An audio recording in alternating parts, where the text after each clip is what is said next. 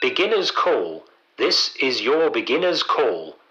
Will all show beginners please make their way to the studio? Tonight's performance of Overstudies is about to begin. Hello and welcome back to another episode of Overstudies. We are back. We're back again, week 3. Can you believe it? It's been a very steep learning curve. Yes. But I am still loving it. Are you still enjoying this new medium? I mean, it's all right. I still get to talk about stuff, so it's fine. Yeah, you know, you bring very little to it, to be fair, don't you? Oh, thanks. No, it is definitely a learning curve for both of us, I think. We are the Overstudies. We are. I'm Becky. And my name's Charlie. And we are here to talk about musical theatre. We're just two musical theatre kids who like talking nonsense and have decided to subject the general public to our musical theatre nonsense. Yeah, we're just a couple of nerds, really, aren't we? And by the sounds of it, you know, all the feedback coming in, you're all really loving it at home. So, you know, we really do appreciate you taking the time to have a listen, tune in and let us know your thoughts as well. And like I say, every week, please do get in touch. We love your feedback. You can go onto social media. We are at Overstudies on Twitter and at Overstudies blog on Instagram.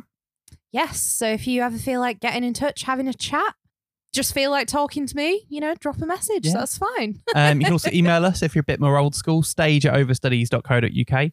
That'll get through to us as well. We don't have any carrier pigeon addresses though, so maybe don't send us a letter. No, please don't do that. Or you'll probably find us hanging about the other palace at some point. Yeah. Or another. Like probably at least once a month. Yeah. Now, I mentioned the other palace. It's got absolutely nothing to do with the show that we are featuring today. Or does it? Or does it, indeed. Yeah. We did consider when we were doing today's episode that I was going to start at the end of the episode and work my way back to the beginning, and Becky was going to start at the beginning of the episode and work her way to the end, and we'd meet somewhere in the middle. But we figured that would be a bit too complicated for episode number 3. Yes, but I mean, that really does give away, for those who have not twigged and not read the episode title, the vibe of the show this week. Yes. And what we're going to be talking about. Now, it's one of your favourite shows, if I'm not mistaken. It is really honestly, one of the best shows I've ever seen. And it's one of the shows that's actually still quite new for me. Yeah, and I'm so glad that I convinced you to go and see it. Because I feel like I've changed your life because of this show. Bold statement. Bold statement. Am I right, though? We will have to wait until the end of the episode to find out. That's right. This week's show that we're going to be talking about is The Last 5 Years. The Last 5 Years, which is a really interesting, like, little show, actually. Do you want to tell us a bit more about kind of the history of it and a bit about the plot, Becky? Yeah, so The Last 5 Years is a show written by Jason Robert Brown, who those familiar with musical theatre will have definitely heard that name before. Best known for his work on Parade, Bridges of Madison County, 13, is a composer, lyricist, playwright, definitely one of those triple threats. Very heavily inspired by Jonathan Larson, that kind of energy about his shows. Wrote this musical called The Last 5 Years, which explores the story of a 5-year relationship between two characters and uses kind of contrasting narratives where we follow one character, Jamie, from the beginning to the end of the relationship, and the other character, Cathy, from the end to the beginning of the relationship, which is a really interesting concept because the characters only technically meet in the middle for one song. Like, you'd pre-briefed me on this, and I think that was one of the things that really kind of piqued me into wanting to go and see it. But it did take a little bit of time to kind of get my head around that and go, right, I'm with it. I see what's going on. So, yeah, I think it's an incredibly difficult concept to kind of pull off and keep the audience engaged. But Jason Robert Brown does it so well. And I know in the production that we saw last year as well that we'll come on to, again, it was just kind of beautifully translated onto the stage. And yeah, I had a time to be discovered towards the end of the podcast. Yes, and it's not a particularly new show either. This has actually been in production since about 2001. Wow. Which is really mad when I think about it. We were children. I was a baby. I wasn't a baby, but I felt like a baby. But yeah, 2001, it put on a debut performance in Chicago before going... Another of your favourite musicals. Yes, another one of my favourite musicals. They're all American, which I don't know what that says about me. Yeah. Well, maybe that's for another episode. Yeah. My obsession with American musicals that have at some point also been a film. That is my brand. That is my brand. But yeah, then the show headed off-Broadway in 2002 before it disappeared for over 10 years. And was revived in 2013. Wow. That's a big, gap. Yeah, a big gap. Easy enough as well to like completely forget about musicals in that kind of stage. Yeah. And it didn't come to the West End till 2016. Wow. Which I don't think it wasn't even the West End. It was off West End at that stage. Okay. Has done many a West End, off West End performance, but only really did a big West End debut at the Garrick Theatre last year. Yeah. 2021. So 20 years after its initial debut until it got a West. That's actually quite considerable. Like, we know we talk a lot about how some shows have got some really long kind of times from initial concept through to opening somewhere. Obviously we were talking about Hamilton last week, for instance, but that's a very long time, actually. So long. And obviously, you know, yeah, it did have did it have a Broadway production? I think. Nope. Nope, no Broadway production either.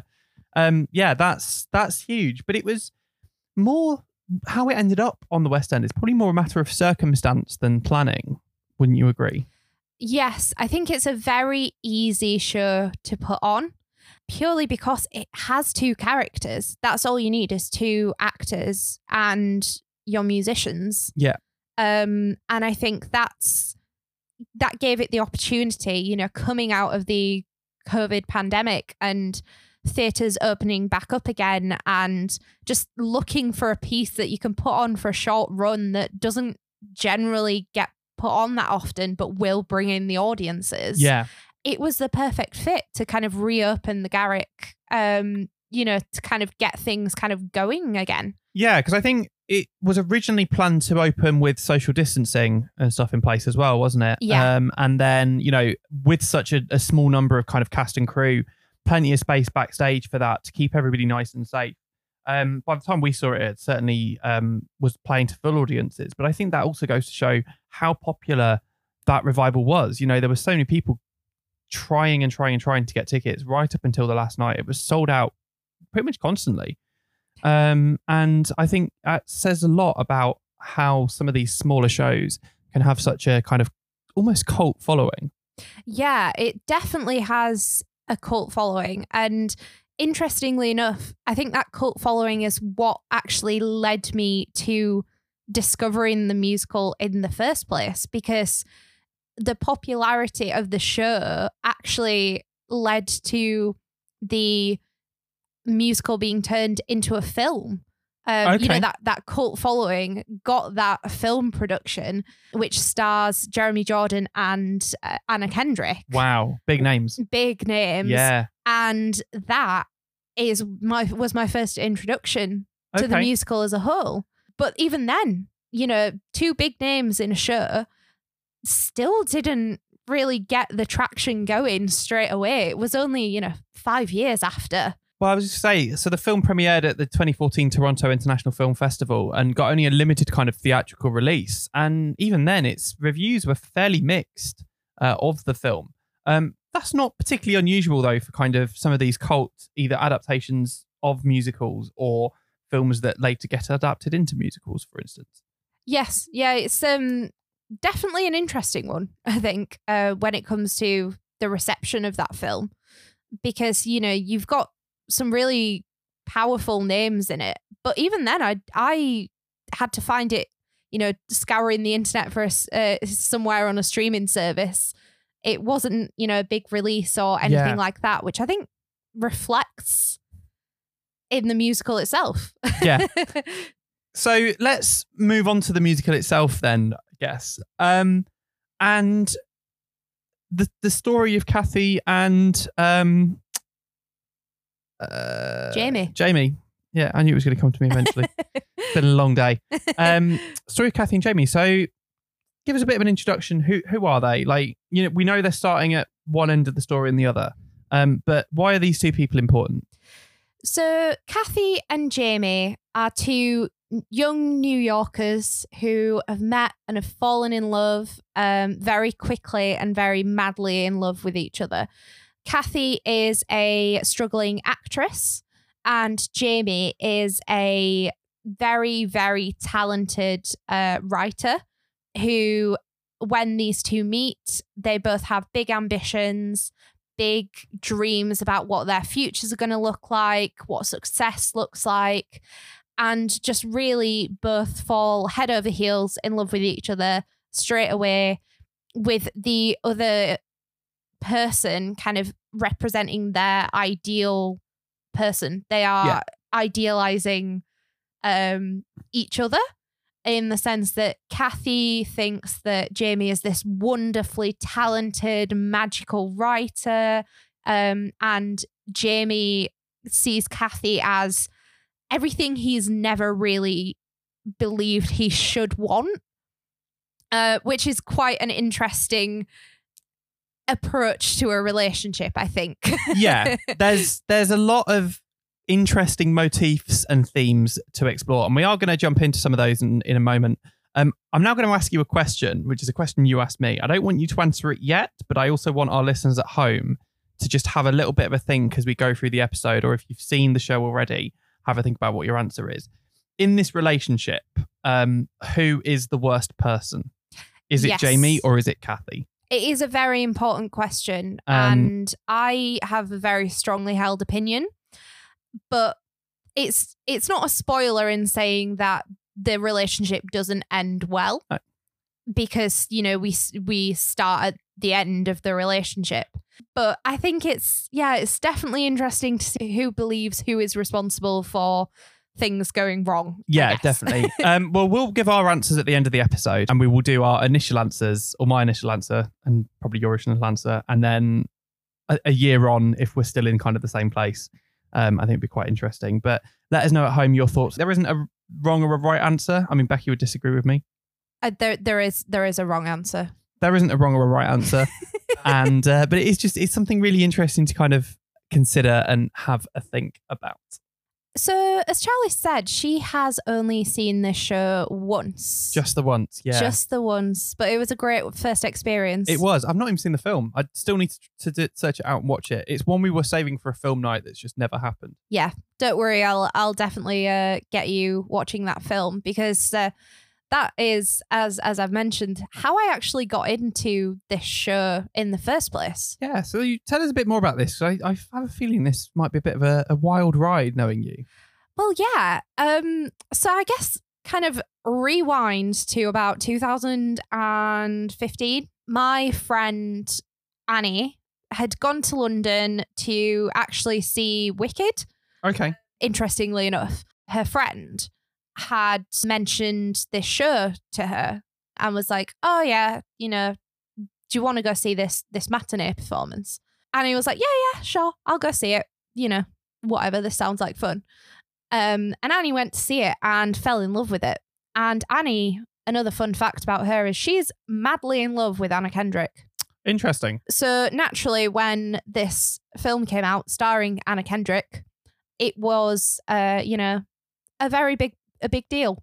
Yeah. And then I also was like, yeah, this sounds like a show that I'd, you know, musical I'd be interested in. I'll give the film a watch. And I gave the film a watch and I sobbed. I sobbed pretty much the whole way through. You had an emotion? I had an emotion. Wow. I had many emotions. There's a lot. The person who has no emotions, famously. Yeah.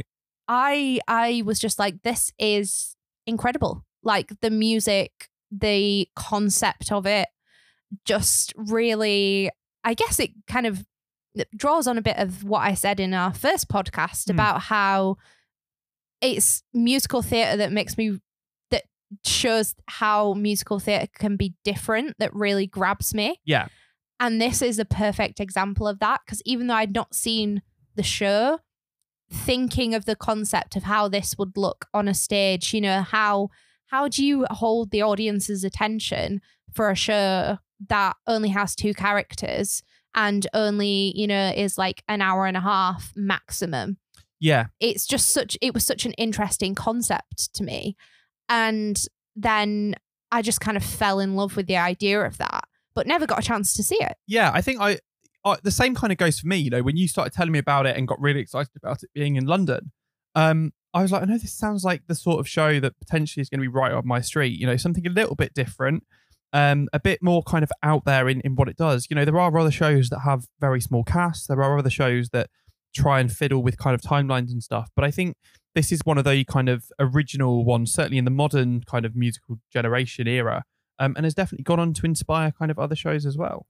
Yeah, I do see a lot of parallels between this and other shows. And I think this was my first experience of kind of like a one-act show, really, that I didn't even realise was a one-act show, I guess, to begin with, because I'd just kind of seen the film.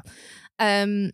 But I was so desperate to see this. And because it's, you know, a bit of an obscure show, it doesn't get put on that often. So when I heard that it was being put on, I got very excited and then was like, I don't know a single other person who has even heard of this show, let alone will want to come and see it with me.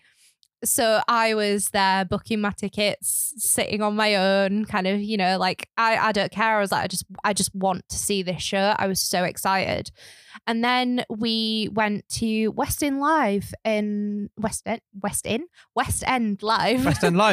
was quite hard to get out. Yeah. Yeah, we went to West End Live in September last year. It was, yeah. They moved it because of the COVID restrictions, yeah, so which meant I could actually go rather than being at Glastonbury. September 2021, I got very excited because, as I do with everything related to this show, that they were going to be performing at West End Live. It's quite exciting. It's quite a big gig as well. If you've never been to West End Live, it's a massive free festival of musical, well, not just musical theatre, all kinds of performing arts in the centre of London, in Trafalgar Square, for 2 days. It's normally at the end of June. And all of the biggest shows and some of the more obscure shows from the West End and indeed around the country will come along and do little snippets of performances. And we'll definitely be doing an episode, I think, all about West End Live in the future. So do check back for that. Yeah, absolutely. But yeah, so the last 5 years were there last year. And you were kind of hyping this up to me all day long. I was nervous because I was like, I love this show so much that if you hate the snippet of it, I don't know what I'm going to do. It was the same as kind of the anticipation of going into Hamilton, which obviously we explored last week, where you were really worried what my reaction was going to be. And, you know, this was still actually quite early on in our friendship as well. So it could well have been the end of it if I'd hated it. It would have been. I'd have been like, you know what, friendship over. Like, can't do this, sorry. But yeah, and then the performance at West End Live, I think I must have been the only person in the crowd singing along. You were fully going for it. And I was screeching, just there like, what is going on here? But yeah, this was a production of or like a couple of songs from the Garrick production that we've mentioned. Who was playing Jamie and Cathy in that production? So we had Ollie Higginson as Jamie and Molly Lynch as Cathy. Both very talented performers. Very, very talented. Stunning characterizations of Jamie and Cathy. I really enjoyed it. And yeah, you were there fully like singing along. And I was going, actually, you know what? I can see why this works. And it's always very difficult to get a proper idea of how the show kind of is staged at West End Live because it is just effectively like a festival stage with kind of minimal props and all the rest of it. But you know, having each of these individuals, when their song came up, fill the stage, like the command they had of the very big stage, like this is a stage designed to get like full dance troupes and stuff on it, to give you an idea of the scale. It was stunning. Genuinely, it was stunning.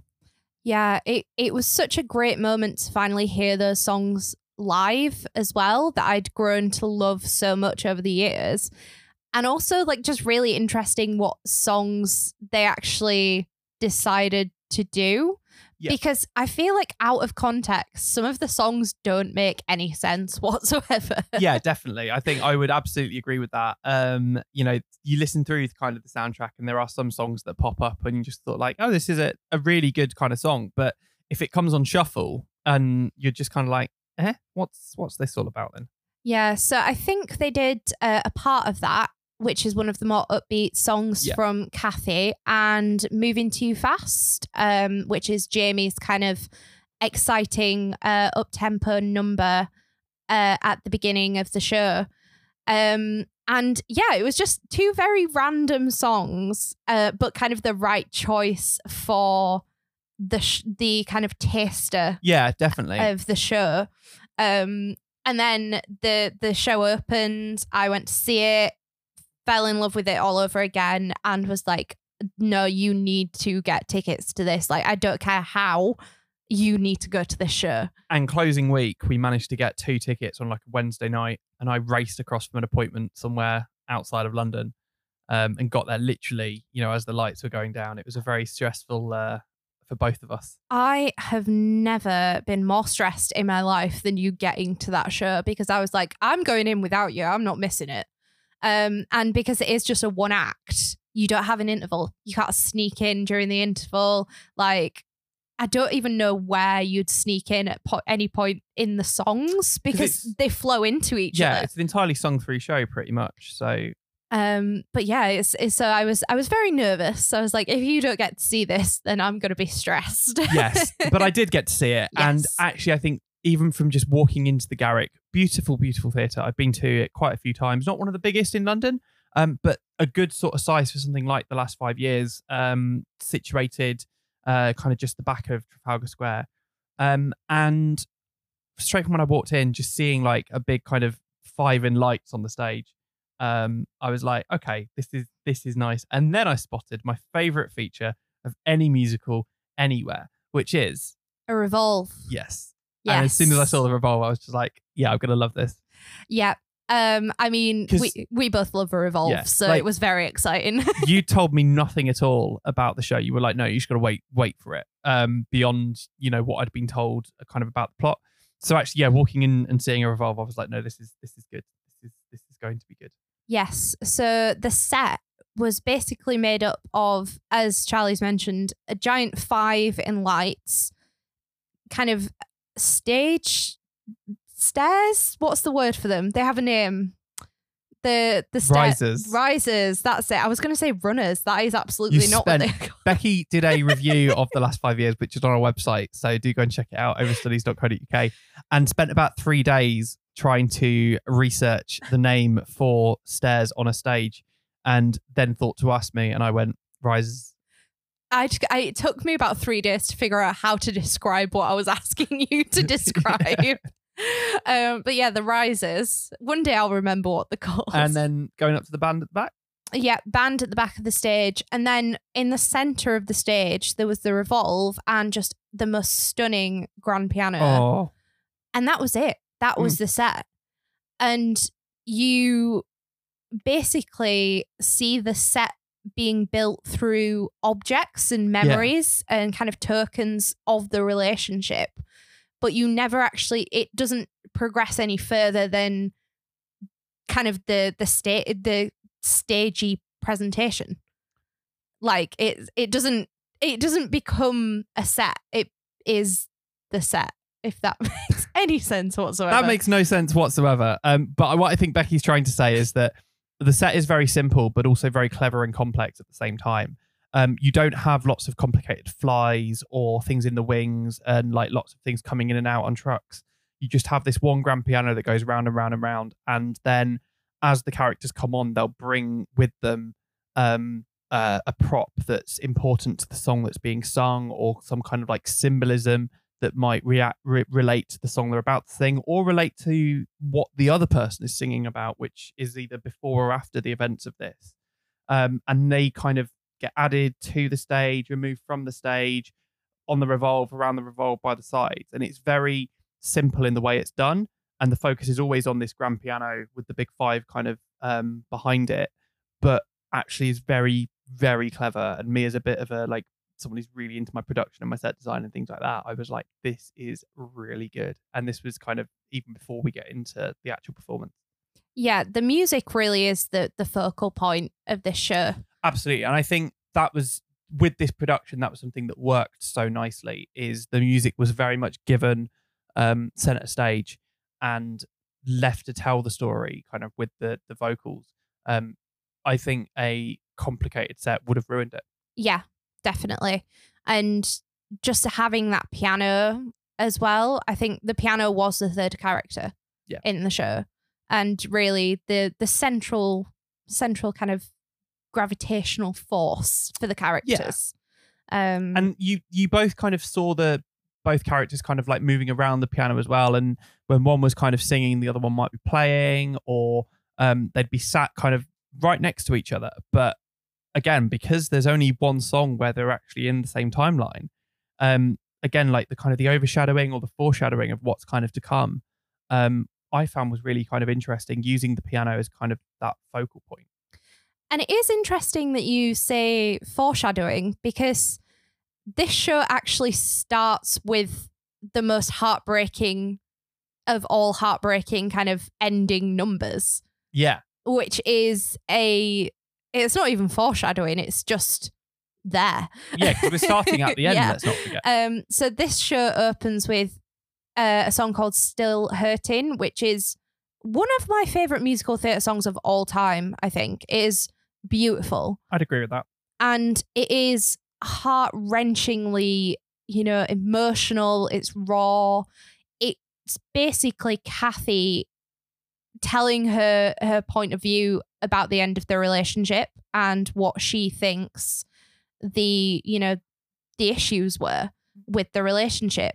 So it's the foreshadowing of what goes wrong is there, but you still have so much to learn from both points of view. And this comes back to how clever some of the writing is here, is that actually whilst you are being kind of told what's coming, you're only getting half the story, and it in places isn't as simple as it might seem at first. And you do kind of go through this, like you're going through relating to these characters, but at one stage you're wanting one of them to be successful, then the other one to be successful, then you're thinking, oh no, actually I can see why this is a ending in heartbreak, but then you think, actually no, it maybe it isn't, but you know that it is going to end in heartbreak because you've already seen the ending. It's just a very interesting concept to get your head around, but once you do, is so brilliantly executed in my opinion. Yeah, because I think the interesting timeline is Cathy's timeline from the end to the beginning, because you really see that complete contrast between the kind of absolute heartbreak that she's experiencing, but then that just sheer optimism that she just builds and builds and builds, and you get to the end of the show and you're like, I want you to be happy, but you're like, but this is in the past, this isn't the good stuff anymore. And in contrast, you've got Jamie kind of being so happy, which is it's like almost gives you whiplash, the comparison between Still Hurting and Shiksa Goddess, which is, just a very, very happy song. It's like, wow, hang on a second. I've gone from being really, really sad to being really, really happy. But then Jamie just gets kind of more and more sad as Cathy's getting more and more happy. And it's just so interesting to see kind of those emotions that are being kind of thrown at you, and the way that you end up getting pulled in so many directions as a result. Yeah, like it really is a roller coaster of the show, and the way that you kind of do feel for those characters does change a lot, like kind of evolves around with the show. But it is also really nice, like you have to do quite a lot of work as an audience to remember two timelines, because it also does refer back to itself, and you kind of have to think, oh, there's this moment where Cathy's done this, and now half an hour later we're seeing Jamie's version of that event, and you're having to kind of go get your head around it, because you're only getting it, like I say, from one side at a time, but somehow it's managed and really well as well. Yeah, you would think that this would be complicated, and it's so complicated that it's not complicated, I think, is the best way to describe this show. I think that's a really good way of putting it, actually. It's like, it's once you go trying to explain it, we'll never do it justice, even for us who knows what we're talking about vaguely sometimes. The easiest thing is, if this show is ever on again, just go and see it or watch the film. Yes, definitely. And it will make a lot more sense. Yes. So we've talked about kind of the Garrick production and we've gone through the story, but let's get into the music a little bit more, because like we said, the music very much carries the plot of The Last 5 years along with it and is just very interesting. Like, there's quite a lot of different styles in there, but with a handful of exceptions, they're all solos. Yes, there is actually kind of really only one song that is properly a duet, and that is where both characters meet in the middle, where they're starting, their timelines are overlapping, and it's actually where they're getting married. Yeah. Which is the weird thing is, you know, that's the moment where this is pure happiness, where this is good. This is neutral. Like, this is, yeah, before we start going like chaotic good, chaotic evil and all that kind of stuff. There is some more overlap in a couple of the songs, but it seems to be more like just a feature, yeah, rather than an actual duet itself. But yeah, the next 10 minutes is really where the happiness is, I think. Yeah, but it's actually, and this comes back to some of Jason Robert Brown's, in my opinion, kind of really good songwriting. It is a happy song, but even things like its kind of key and all the rest of it are not that happy. Yeah, it's this is where I think the most foreshadowing is. Yes. Because it's like these two characters are, you know, getting married, talking about how they want to spend the rest of their lives together. But by this point, you already know that it's absolute chaos and it's just not worked. Yeah. So all of it is just twinged with this sadness. Yes. Which I think really just comes across in the way that the music's put together.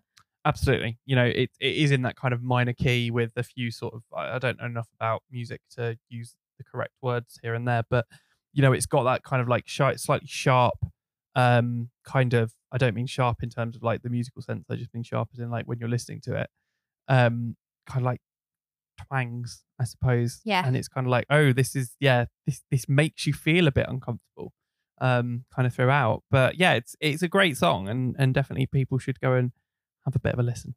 Yes. I mean, and just listen to the whole soundtrack, to be fair. It is definitely one that is quite nice to just sit and listen to the whole thing in one sitting, because that's how it was written. That was the point of it. Yeah. But it is just nice to digest it all as one piece. There are very few songs that when they come on shuffle, I will listen to independently. Yeah. And even then I'm like, I feel like I'm missing something because I've not had the rest of the story. Yeah, absolutely. If you did have to pick one song though to like put down as your favourite, what might it be? Oh, this is a hard question because I've got a different favourite for each character. Okay, you can have two favourites. Okay, so my favourite song from Cathy is Goodbye Until Tomorrow, which is technically Cathy and Jamie, but her part. Yeah. In particular, yeah. Because that is just a perfect example of, you know, just pure joy and pure love and excitement for the future. Absolutely. And the harmonies in it are just beautiful. I love every version I've heard. I've heard two versions. They both sound so, so good. Three versions. Well, the two that are on the soundtracks and then the live version. Of course. I have heard three versions. Yeah, that technically means I've heard four versions of Still Hurting, because Ariana Grande did a fantastic cover of that song, which, although it's not my favourite, it's definitely in the top from the soundtrack. But fair enough. Definitely recommend going to look that up if you can. My favourite Jamie song, interestingly, is it doesn't paint him in a good light at all, but I think If I Didn't Believe in You is just a very clever piece of writing, where I hate Jamie by this point. I do not like this man one little bit. But for some reason, I'm still rooting for him. Like, I still want him to succeed. I just want him to leave the relationship. Yeah. But I also think it's just a great example of kind of the frustration that he's going through and the fact that he's quite torn because he wants success. That's all he's ever wanted. But he's kind of projecting that fear of failure then onto Cathy. But I think it's just really clever in the way that it's kind of, he's still the villain, but you still kind of want him to get like his own success. I think that's part of it as well, though, is because you do get a really kind of intimate experience with these characters, and you do get to know them quite well, even though we're in this kind of weird timeline. And without getting too much into kind of what our question earlier on was about who's at fault, there's a lot of kind of circumstances that have led to things happening as they are. And I think because of that, you know, you do want to root for these two as individuals, even if not necessarily as a couple. But individually, you kind of do want to go, actually, you've got some stuff to work out. Who hasn't? But I do want you to succeed. Yeah, it's just when the song makes you feel a bit uncomfortable. And I think it's the first point in the show where you actually think, oh, I don't know how I feel about what's going on here. Yeah. Like, it's... up until that point, I'm quite like sad, but not uncomfortable. And then I'm like, oh no, I don't like where this is going now. Yeah. And it's the first turning point, I think. Fair enough. Fair enough. What about you? What are your favourite songs? So I would also go with Goodbye Until Tomorrow. I just think it's a beautiful piece of music and some excellent writing. And again, all three versions I've heard of it are beautiful. For many of the same reasons as well. You've got that hope. But also, again, it's not even overshadowing because you've just seen what's happened or what's going to happen, I should say. And it's a very kind of interesting song that you, again, kind of see some of that.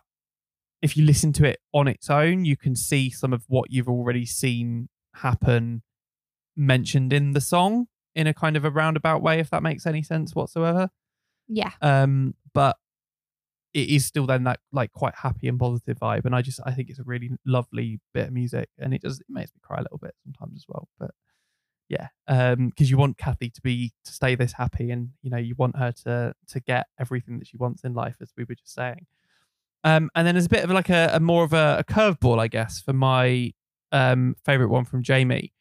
And it's not necessarily the best song in the show, and it's very different to kind of some of the other ones in there, but just for me, I really enjoyed it. And I think coming with some of the staging that we saw in the Garrick production as well, was just done really interestingly. And it's the Shmuel song. I was gonna say that this song, the first time I'd kind of heard it and saw it in the film, I was like, oh, this is kind of a bit of a skip. The Garrick production that I was in stitches. I was laughing so much. It is just so brilliantly staged. It's very much the show's like big comedic number, but it's also got a big kind of homely vibe to it. And but again, you know, links back into these imagery around kind of what's going to be happening. And the way it was done at the Garrick production, just chef's kiss. It was just so funny. Like, the song is essentially a story that Jamie has written as a Christmas present for Cathy. And Cathy at this point is a bit fed up. You know, she's not getting any auditions. She's, you know, kind of struggling to get her career off the ground. And Jamie writes this loving story about someone who has been working, but never achieved their dreams. But then gets the opportunity to kind of turn back the clock and make their kind of dream dress by this tailor. And it's just a really kind of nice, it's just nice, I think, like a kind gesture. Yeah, it's kind of one of those moments where you go, even though you know already it's not going to happen, like we've just come out of a part of that, which I think is one of the saddest songs in the show. And we can go into such like, again, kind of whiplash in what you're feeling, but you still kind of going, oh, maybe this will work out, even though you know it doesn't. But you think, actually, this is a really nice kind of thing, and is maybe Jamie going to take some of this on board in his own personality?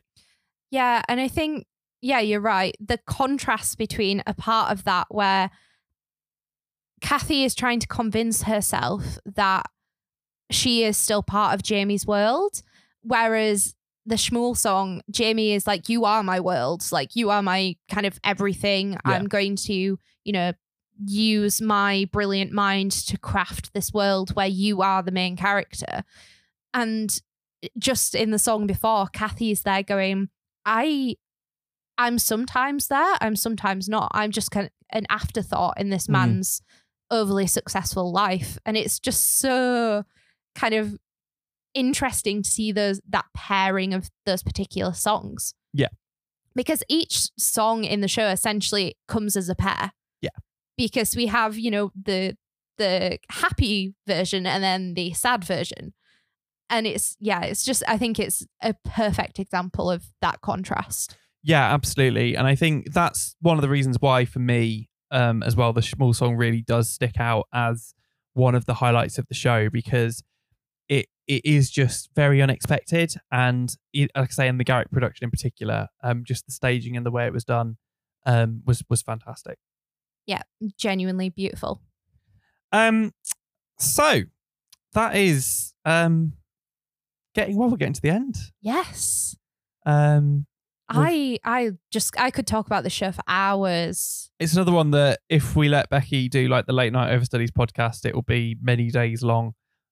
So we will not be doing that at this moment in time. I do have a few fun facts for you. Go on then. Let's get some fun facts. Let's give everybody like a few more minutes to mull over our question. And whilst they can do that, let's have a few fun facts. So did you know that Samantha Barks was in the Off West End production of The Last 5 Years? I did not. And do you know who else was also in that? No. The future Fiero, Jonathan Bailey. Ooh. And for those who are eagle-eyed on Twitter, every time this man trends on Twitter, the audition video of him singing If I Don't Believe in You does the rounds. And I wish I'd seen this man play Jamie, because I think I would have a very different answer to the question that's coming up at the end of this podcast. But I just think that is a pairing that I would have loved to have seen. Yeah. Very interesting, could potentially be very interesting takes on those characters. Yeah, I'd be really interested to kind of see Samantha Barks take on Cathy. She's known for giving different kind of twists to characters than a lot of people kind of do when confronted with these roles. Seen her in a few different things, including Les Mis' Eponine, where I was not hugely impressed, but also then in Frozen as Elsa, and she is Elsa, just fantastic. I think she'd be a very good Cathy. Yeah, I think she has that soft approachability about her that you just kind of you warm to her. Yeah, but also can be quite hard and cold when needs to be. Yeah. Got any more interesting fun facts? Well, that production was actually directed by Jason Robert Brown himself. Oh, wow. So again, really wish I'd have known about this show enough to have been able to see it at that point. Yeah, that's fun fact number one. The second fact is a bit of an this musical was a bit controversial when it came out. Okay. Because it was rumored to be inspired on Jason Robert Brown's own marriage. Oh. So there was quite a few changes in the show. Interesting. Maybe it explains why it was in production for so long. Yes, definitely. Some songs had to be changed to remove references that were slightly too on the nose. But also, you know, you write what you know. So, you know, people, again, comparison to Jonathan Larson, wrote what he knew. Absolutely. And you know what? That's where you get the best stories sometimes. Watch this space for Overstudies the musical, which will be a 2-character piece where me and Becky just bicker, but in song form. Yeah. Who would play you? In a musical? Ooh. Yeah. Well, I mean, if we were going for likeness, it'd have to be Mae Tether, wouldn't it? Because she's practically my twin. Yeah. If we were going for people who I would like to just represent me and I would feel honored to be represented by, Christina Bennington, why not? Yeah. I'd take it. Who would play me? I don't know, actually. I'm trying to think. I'm trying to think who could embody you perfectly. It's a challenge. You'd probably have to play the role yourself. True. There is only one me. I don't think you would let anyone else take on that role. I'd like to see Kayleigh McKnight give it a go. Oh, yeah. That she's got the banter. Yeah. I reckon she'd got the banter, but also the ferocity. She'd also probably be up for it, let's be honest. She'd be like, yeah, why not? One day we will workshop this musical and watch this space. For, who knows what the plot's going to be. Anyway, to get back on the topic of the last 5 years, have you got any more interesting facts, or was that it? That was my fun facts of the episode. So right back at the start, we did actually mention as well that there was a link between the last 5 years and the other palace. Yes, it did a brief run there. Fun fact of the day. That was literally my tenuous link between the two. Fair enough. When was this very brief run? In 2016. Okay. So it was that run. And would have been really interesting to have seen on that run, actually, because the other palace famously does not have a revolve. I don't think a revolve is a key component of the show. However, seen it now. However, if anyone dares put it on without a revolve, you will have us to answer to. I will be writing a strongly worded letter until a revolve is added in. And I am not joking. She's really not. And I think at some point we will be doing an episode all about the revolve and why we think it is so brilliant. Right, that really is the end now of having a chat about the last 5 years, which means it's time to once again ask the question. Yes. Who was at fault, Jamie or Cathy? So I said, after when I was first asked this question and came out of it, Cathy. And I said incorrect. There is only one answer, and it is Jamie is to blame. However, these two people should never have been in a relationship in the first place. This is it. Like, I wanted to say both, and I kind of felt it was a bit of a trick question, which is why I went for Cathy. But actually, my honest answer is they're both at fault. They are both terrible people. Yes, they... As I kind of mentioned at the beginning of the podcast, I have projected their ideal person onto each other and are then disappointed when the other person doesn't meet their high standards. Yeah. And we have Cathy, who resents Jamie for his success.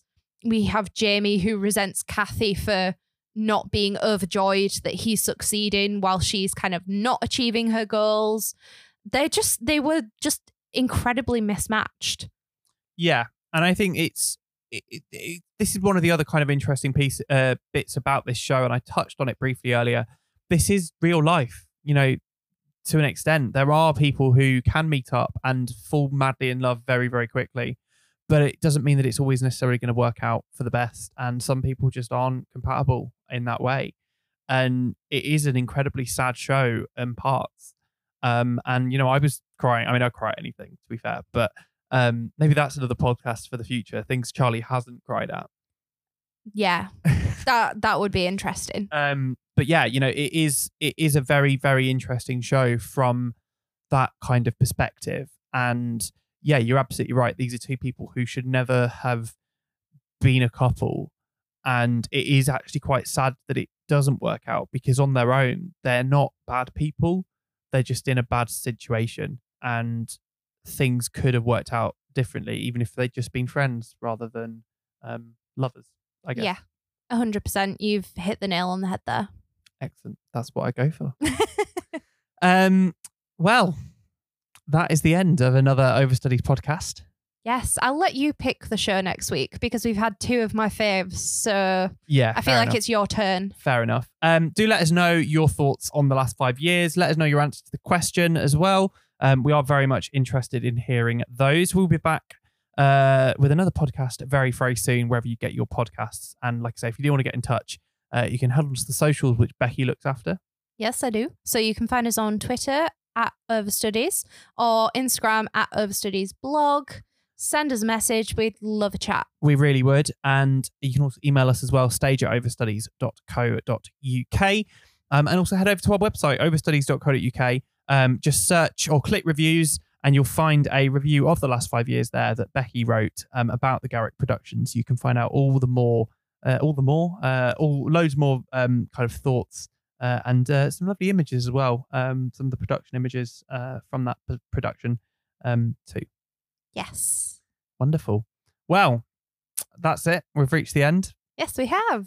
And that means that I can only do one thing, and that's to say it's goodbye from me. And goodbye from me. We'll see you next time. We are the Overstudies. Bye. Bye.